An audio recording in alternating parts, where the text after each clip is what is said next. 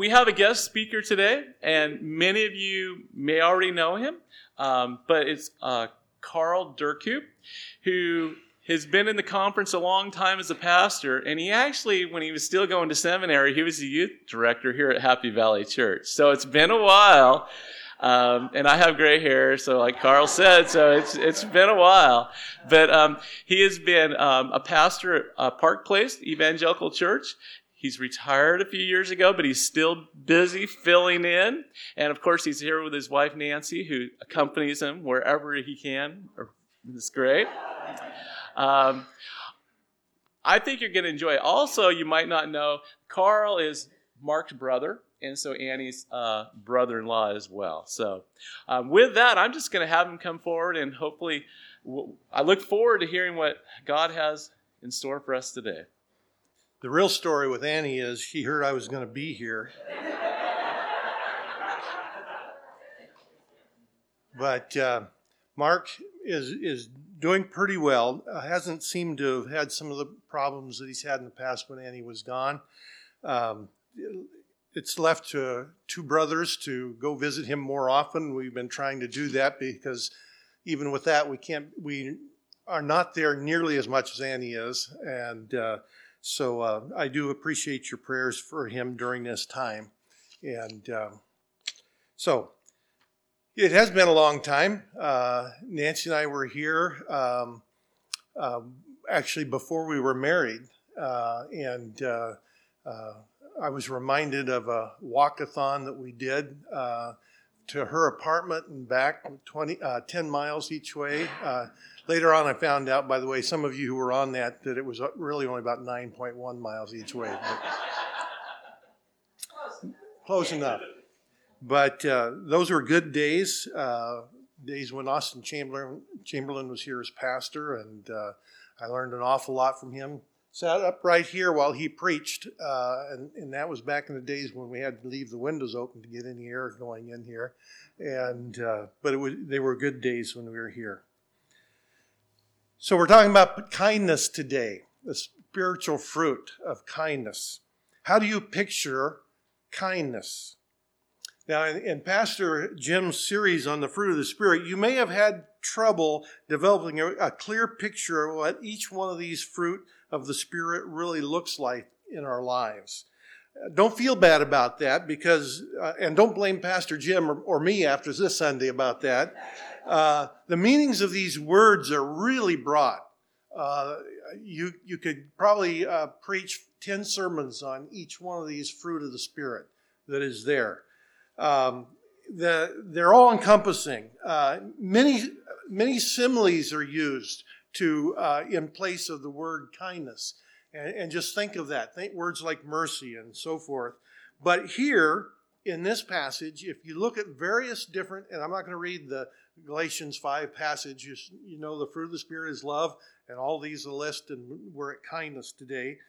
But um, the words, various words used to translate kindness here include kind acts, gentleness, mercy, loving kindness, and some of the newer translations use a whole sentence, it seems like.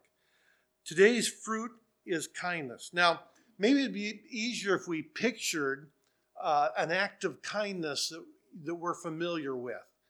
Uh, back in, in 2000, uh, I was in the hospital for five days with cancer surgery, having had cancer surgery, and two pastors visited me. Uh, the one was Pastor Glenn Boring, who was then uh, at the Harmony Church, not very far away here, and then already retired pastor uh, Art Cobb, uh, who Art would come and fill in for me as I'm doing for Jim here today. Um, now, they didn't have to come visit me. It wasn't a part of any job description. Uh, it, for that matter, it would, would have been outside any job description they had. They just knew that a pastor very often didn't receive pastoral visits in those kind of situations. And they came, and, and I'll remember that kindness uh, forever. So then keep that picture in mind, their purpose and their act of kindness, as we further explore this idea of the fruit of the Spirit, which is kindness. Are any of you memorizing the, the fruit of the Spirit? Jim give you that assignment? A few good. I don't know that I could do that. And part of the problem is just again these meanings of the words and the different translations today have different words to fill in there, and uh, and it's very difficult. What's the difference between the fruit of the spirit, which is kindness, Galatians five twenty two, and the hundred or so rescuers digging through the ruins of that condo in Florida? Or the so meaningful words of the politicians today that was a little sarcastic, by the way. or the multiple fund me opportunities set up and filled up by people across the country. There is a very clear, human, heartfelt experience of kindness that you and I see every day. Uh, we see it all around us. But in the book of Galatians, we see something a little bit different we see a people that were ostracized, and this was the Gentile believers. And if you remember uh, if, uh, back in chapter uh, two, if you've been reading that recently, um, the um, the Gentile believers had been set aside over at another table, if you would. And Paul takes Peter to task for that because he was allowing that to go on. So we see both the Jew and Gentile believers, those who had discriminated, and those who were discriminated against, both were being exhorted here to explain, to ex- display the fruit of the Spirit, which expresses itself in kindness. When trouble comes, when lines of division are crossed, when persecution rears its ugly head, when the world doesn't expect it of us, do we still demonstrate the fruit of the kindness do we exhibit extreme kindness. This is the fruit of the Spirit that should be in us. Do we practice kind acts toward others even when they're not kind toward us? Now, much is said about kindness and loving kindness and mercy in the scripture, but I had trouble finding examples, stories about this fruit. To find an example, a story where kindness was demonstrated, extreme kindness was demonstrated, one I could preach on, I had to go to the Old Testament. So I'd like you to turn with me to, back to 2 Samuel chapter 9. 2 Samuel chapter 9. We'll read the whole chapter. That's not a long chapter, 13 verses, but the story uh, covers the whole chapter. Verse 1 And David said, Is there still anyone left of the house of Saul, that I may show him kindness, show him kindness for Jonathan's sake? Now there was a servant in the house of Saul whose name was Ziba, and they called him to David. And the king said to him, Are you Ziba? He said, I am your servant. And the king said, Is there not still someone of the house of Saul, that I might show the kindness of God to him? Ziba said to the king, there is still a son of Jonathan. He is crippled in his feet. And the king said to him, Where is he? And Ziba said to the king, He is in the house of Machir, the son of Ammiel of Lodabar. And then King David sent and brought him from the house of Machir, the son of Ammiel, at Lodabar. And Mephibosheth, the son of Jonathan, son of Saul, came to David and fell on his face and paid homage. And David said, Mephibosheth. And he answered, Behold, I am your servant. And David said to him, Do not fear. Now, a little bit later, we're going to talk about why he would maybe be in a place of, in a state of fear.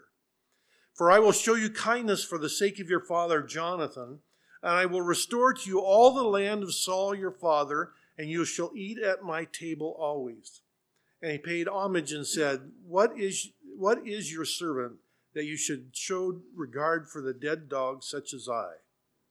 Then the king called Ziba, Saul's servant, and said to him, All that belonged to Saul and to his house I have given to your master's grandson. And you and your sons and your servants shall till the land for him, and shall bring in the produce, that your master's grandson may have bread to eat. But Mephibosheth, your master's grandson, shall eat at my table. Now Ziba was 15, had 15 sons and 20 servants. Then Ziba said to the king, According to all that my lord the king commands his servant, so will your servant do. So Mephibosheth ate at David's table like one of the king's sons, And Mephibosheth had a young son whose name was Micah. And all who lived in Ziba's house became Mephibosheth's servants. So Mephibosheth lived in Jerusalem, for he ate always at the king's table. Now he was lame in both of his feet. So let's be clear this is not just everyday kindness that we see here in David. This was indeed extreme kindness. David didn't have to be kind to Mephibosheth. David was exhibiting, he called it, God's kindness, loving kindness. Often God's kindness in Scripture is translated loving kindness. That attribute that we generally only assign to God, but which in Galatians chapter 5, Paul says, exhibit the fruit kindness, God's kindness. And isn't that what the fruit of the Spirit is? It's the child of God living through the Spirit of God in a way that the world cannot live. It's being perfect as your Heavenly Father is perfect. Matthew 5. But perfect here in Galatians 5 in a kind of a growing, developing sort of way. Um, I have some apples on my apple tree at home. Now, that's not unusual for most apple trees but it is the most we've ever had. Trees about seven years, I don't know how old it is. There, there's about 10 or so apples on it. Now, this is summer, and the apples are not fully developed. They're yet a little bit small, maybe half or three quarters the size they will be in September when we harvest the apples. But already they are perfect representations of what a half ripe apple ought to be. They are perfect. So we see David here, a kindness that is perfect in God's eyes, greater than the world of his day, greater than the world of our day. It was a perfect example, even in our day, of the expectation God has for his people, that God has for believers, for us. If we're going to keep in step with the Spirit, as it says in Galatians 5:25, if we're going to live in a way other than the world lives, if we're going to live in a way that doesn't gratify the sinful nature, the previous paragraph talked about, we need to show kindness. We need to show extreme kindness. And this is what I want you to understand from this passage today. Every believer, today, every believer can and should demonstrate extreme kindness. Every believer should demonstrate at least the kindness of David, the level of kindness that David showed to Mephibosheth. And this is how we should then picture extreme kindness. First of all, like David, we must purpose to show kindness. And we see that in verse 1, verse 3 here. We have to have a plan to show kindness. Now, in chapter 8, verse 15 and following, David called a conference of all of his leaders, generals, priests, administrators. And I'm not going to read those verses for you because there's another five or ten Old Testament names there that I don't want to have to go through. Um, but the first order of business for David and his council find someone in Saul's house. A search took place. It showed David's priority of kindness. The first act of this new king, the very first act of this new king, was to be kind to Saul's house, kind to a son of Jonathan. This man after God's heart was the prime example of what we read in Proverbs chapter 21, verse 21. Whoever pursues righteousness and kindness, and it's interesting how often those two concepts go together in Scripture. Whoever pursues righteousness and kindness will find life, righteousness, and honor. Do you remember what the first act, uh, the first miracle was for Jesus? In John chapter 2, we read the story of how Jesus turned water into wine. It was an act of kindness. And let me explain. It seems that Jesus was at the wedding because his mother was. He and his disciples had been invited, it says there, but it seemed to be out of a simple circumstance that he was in town and his mother was invited to a wedding, and so he and the disciples came along. We still do that, right? Who, who is it that's being married? You know, start inviting people, and you, you know, you have to invite this one and that one. His mother was, as mothers are prone to be, a bit nosy. Can I say that? Can I say that of Mary? Not here. She somehow heard that the servants heard the servants talking about being out of wine, but the wedding feast wasn't over yet. She did what mothers often do. She took charge. Jesus, do something about the wine problem. What a faux pas. What a poor host this was to run out of wine. The failure was not Jesus's. Why should Jesus bail him out? Because of kindness. His mother's kindness to the host and Jesus' kindness to her Jesus' kindness to his mother. You know the rest of the story water into wine, uh, the best that they'd had that night, uh, all of this. The host was even surprised by all of it. It was extreme in its kindness, even though the word kindness isn't used in that passage. Do you purpose, do you make a plan in order to show kindness? Do you budget for each month, setting aside a certain percentage, a certain amount to use for other people's needs? And we're talking about beyond a church tithe, tithe to the church, but just to meet the needs of others. Do you take, make a spot in your weekly schedule to help a neighbor or a fellow church attender who is now in assisted living?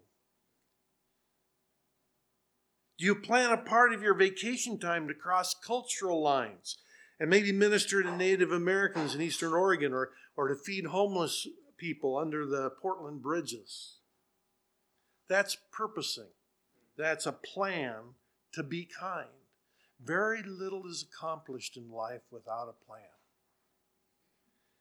Ephesians 2 6 and 7 says, And God raised us up in Christ and seated us with him at the heavenly realms in Christ Jesus in order that in the coming ages he might show the incomparable riches of his grace expressed in his kindness to us in Christ Jesus. God already plans, has a purpose to show us kindness in the ages to come through Christ Jesus. What is your plan to be a part of that kindness to others? That would be extreme as our world sees it. Next, in David's actions, we see that our kindness must cut across all social convention. Verse 8, we see this Mephibosheth asked David, What is your servant that you should show regard for a dead dog as I? He just put it out there real plain. In other words, this is not normal. This is unheard of in our culture. And this just doesn't happen in our practice of life commentator from several centuries ago, Albert Barnes wrote, "The world means goodness. The word means goodness, kindness, as opposed to harsh, crabbed, crooked, a disposition to treat all with urbanity and politeness." We aren't even polite today. That's not social convention. Uh, we must treat others by canceling them unfriending them, censoring them. And when these things fail, we protest them and write graffiti on their business or light their dumpster on fire. That's our society today. We see it all around us. In David's day, it was even more dramatic when it came to having a new king. Here, David came looking for some of the remnant of Saul's family. Why would he do that? The usual process in that day had been for the new king to kill all of the former king's family. That's what kings did back then. Remember Herod the Great? He was the one that killed all the baby boys under two years of age because they might usurp his throne. And it wasn't out of character for Herod. His paranoia over his right to rule caused him to murder his brother in law now, someone might do that, but his, his wife, his uncle, two of his sons, That was normal kingly action, social process in that day. David would not participate in such socialized paranoia. But that wasn't the only cultural line David crossed to be kind to Mephibosheth. We see here that Mephibosheth was crippled. Verse 3. To be crippled, they didn't have PC terms back then, so that's what he was. Meant that a person was ostracized from any religious leadership, Leviticus 21. Possibly even political leadership. And we know from the Gospels, even from polite society.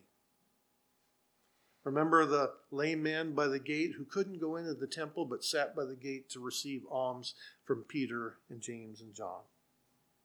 Jesus gave instructions in Luke 14 about hosting a wedding feast. He said, It is customary to invite your friends, your brothers, or your relatives, or your rich neighbors. Then he said, Don't do that. Uh, that's my paraphrase. Jesus says, Bring in the poor and the crippled and the lame and the blind, the, the riffraff of society, the, the lowliest. And then he goes on, They cannot repay you.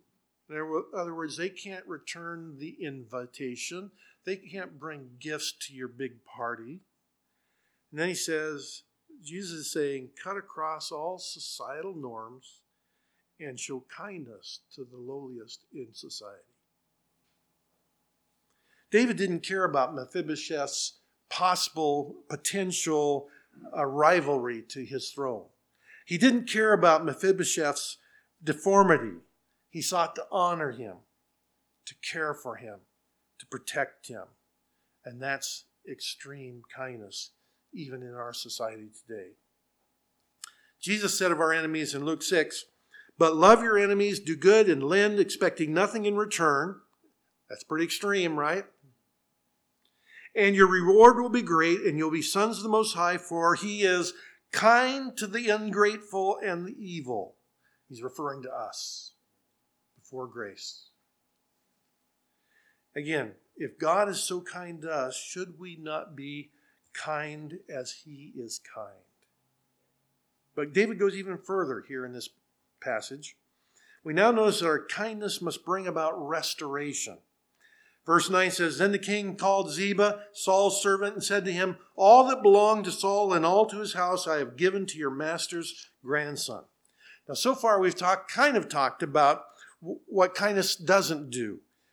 Here is what extreme kindness can do if we plan and prioritize it and if we don't get encumbered by society and what their expectations are. What a transformation for Mephibosheth. He went from hidden to hosted. Verse 4. He had been hiding, and, and as, I, as I was writing this, I, I, I wish I could do justice to the idea of, of the movies we see where someone who is hiding from the authorities, you know, and all the lengths they go to to, to hide in some uh, hidden bedroom or, or what have you. He's hiding himself, he's hidden, but now he's being hosted, he's restored, he's eating at David's table. He went from homeless to having a homeland. Verse 7. No more sleeping under bridges for Mephibosheth. Now he slept in his own bed, in his own home, on his own land. Think about that contrast. Think about what extreme kindness provides for others today. He went from giving homage to David to receiving honor from David as Jonathan's son. Now, is that truly possible? Is it really possible? Let's look at the example of God again. Titus 3 3 and 4. For we ourselves were once foolish and disobedient, led astray, slaves to various passions and pleasures, passing our days in malice and envy, hated by others and hating one another. But when the goodness and loving kindness of God our Savior appeared, He saved us. He received us. He restored us. And we need to go no further uh, for an example here than the story in, uh, in the New Testament about the prodigal son. The runaway had squandered everything his inheritance, his standing, his family relationships, they're all gone. But much, much different from Mephibosheth, uh, he did it on purpose. So, so it's not just losing these things, but it's rejecting these things. Yet his father stood waiting and watching for the return of the son that he loved. And when the father saw the runaway, he ran to him and hugged him and kissed him and put the family ring back on his finger. He restored him to family relationship out of the loving kindness that had gone unstated and unexpressed until it could be upon his return. Now, here's where planning to be kind takes on extra meaning. Restoration of another person presupposes that we know them, that we know what they've lost, that we know where their, where their lostness had taken, has taken them. Not just know of them, but, but not just know of their troubles, but rather we know what drives their actions. We know their preferences. We know their likes and dislikes. We know the people that they know and that they care about, or maybe the people that no longer care about them. Friends, how well do you know one another? Really know what would best meet your fellow pew sitters' needs, the one in front of you or behind you or next to you? How well do you know the deepest desires of their hearts? Nancy and I had a rather odd second Sunday in one church that we pastored. We pastored three churches, so that so you, you if you know what those churches are, you can pick and choose what you think they might be. But anyway, it was an odd second Sunday. Now the first Sunday had gone great. It seemed to have gone very well. People had been friendly. They'd welcomed us with a potluck and and we settled into the parsonage and I settled into the church office. But then came the second Sunday. The service went well. We met people at the back of the sanctuary. But then, about five, maybe it was a few minutes more than that, five minutes later, Nancy and I turned and looked at each other. We were the only ones left in the foyer. And out the, in the parking lot was empty. If this was all the time this congregation spent together, how could they really know one another? How could they meet one another's needs? And what had happened to all the fellowship we'd seen expressed that first Sunday? Which kind of brings me to the final act of kindness that we see here from David toward Mephibosheth. Our kindness must end in true fellowship. Now that we know one another, we know what one another's needs are, we can share with one another in a way that we couldn't share before. Verse 10, C says, shall always eat at my table. First part of verse 13 says, he was always at the king's table. Now, hospitality played a, an important role in ancient societies. Remember how, and this was interesting, uh, Sodom was mentioned in one of the choruses. You know, you hardly hear any of that, but uh, there in, in, in, Sodom, Lot uh, was living, and you know, remember he picked the best land and he moved towards Sodom. And but two angels came to visit him, and he hosted them and protected them from the mob. The Passover meal, remember, was often shared with others because the lamb, which had to be completely eaten, was often too much for one family. And so therefore they were to bring in others from either, either foreigners or people from other families and eat the Passover meal together. In the book of Ruth, we have the story of Boaz protecting Ruth among his harvesters and providing extra grain for Ruth and Naomi, an act of fellowship that took on greater insignificance as Ruth and Boaz became husband and wife. The greatest act of hospitality, however, in Scripture, the greatest act of fellowship, we find in Jesus breaking the bread and passing the cup at his last Passover meal before the crucifixion. The kindness was extreme in that even Judas, who had already connived with the religious leaders to turn Jesus over to them, he too received from the hand of Jesus. And yet, in 1 Corinthians 11, in the church there in Corinth, we read that not many decades later, in Jesus' instructions to the, we see the instructions for the Lord's Supper, that the Corinthians were not coming together for the Lord's Supper in a way that showed kindness and fellowship to one another. Let me read this passage from 1 Corinthians 11, verse, starting with verse 17. But in the following instructions I do not commend you because when you come together, is it not for the better? It is not for the better, but for the worse. For in the first place, when you come together as a church, I hear that there are divisions among you. And I believe it in part, for there must be factions. So he says divisions. Divisions is one thing. Factions mean they kind of built walls. They kind of align themselves with others among you in order that those who are genuine among you may be recognized. Now, that was his way of satire. He, recognized, I'm the genuine believer, so I don't need to share with this not so genuine believer. Verse 20 When you come together, is it not the Lord's Supper that you eat? For in eating, each one goes ahead with his own meal. One goes hungry, another gets drunk. What? Do you not have houses to eat and drink in? Or do you despise the church of God and humiliate those who have nothing? What shall I say to you? Shall I commend you in this? No, I will not. Paul tells them to plan ahead and bring enough food to share. They were to purpose to show fellowship by sharing with one another. That uh, they were to honor, not humiliate. That was the only way to demonstrate the fruit of the Spirit, which is kindness. That was the only way to be different than the society around them. In Ephesians 4:32, Paul simply states, "Be kind to one another, tender-hearted, forgiving one another, as God in Christ forgave you."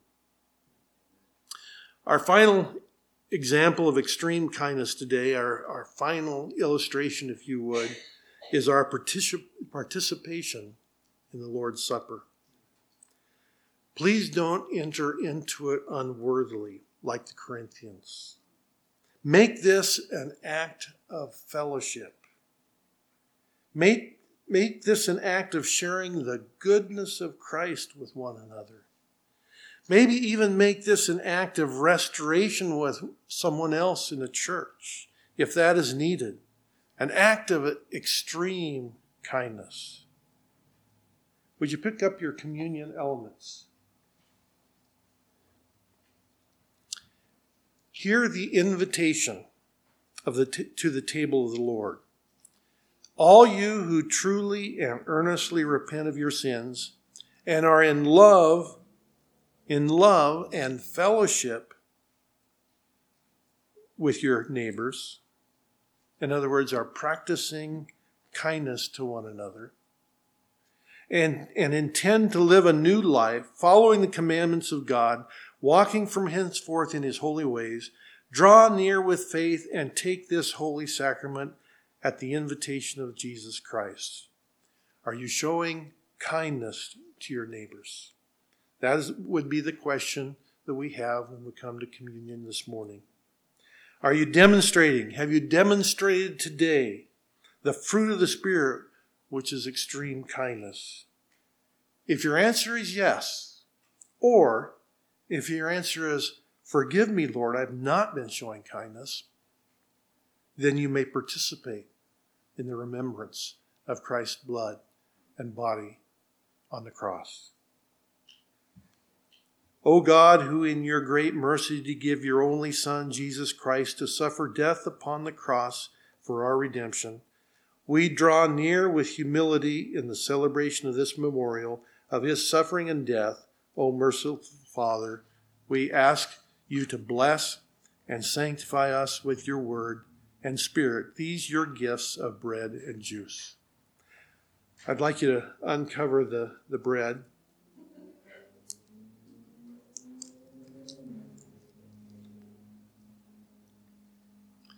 Wait just a moment. Some of it's difficult.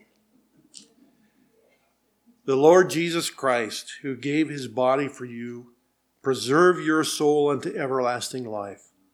Take and eat this bread in remembrance that Christ died for you. Feed on him in your heart by faith with thanksgiving. Let us eat together.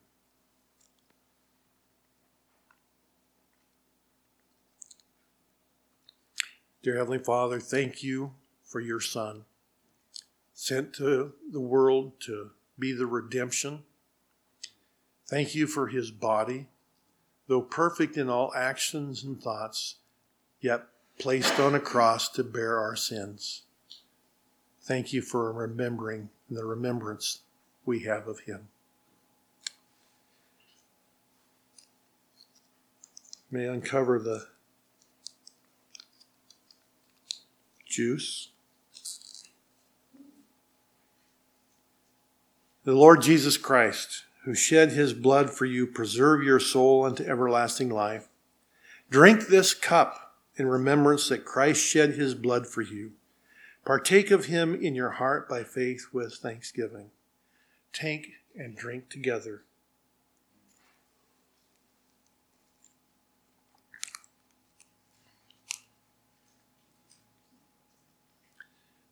Dear Heavenly Father, as we think of the cup that was shared, the cup of the four that was shared at this time, I believe to be the cup of fellowship, which signified that all who gathered for the Passover were to be one. We think of your son Jesus praying at that meal, John chapter 17, praying that we would all be one as you are one. So just as you practice loving kindness to us by sending him, we ask that we would practice loving kindness to one another. We pray this in Jesus' name. Amen. The grace of the Lord Jesus Christ, the love of God, and the fellowship of the Holy Spirit be with you all. Amen. At home, I have a picture, and I was supposed to get here today, but I didn't get it here uh, that we took uh, in Newport this week. Uh, we were down during the hot days. We were down there where it was cool, and we parked, pick, uh, we parked at the back of a parking lot to get into the shade next to a pickup. And uh, the pickup on the back window of the pickup, um, I don't know, was the driver or maybe the passenger had put the words "practice kindness."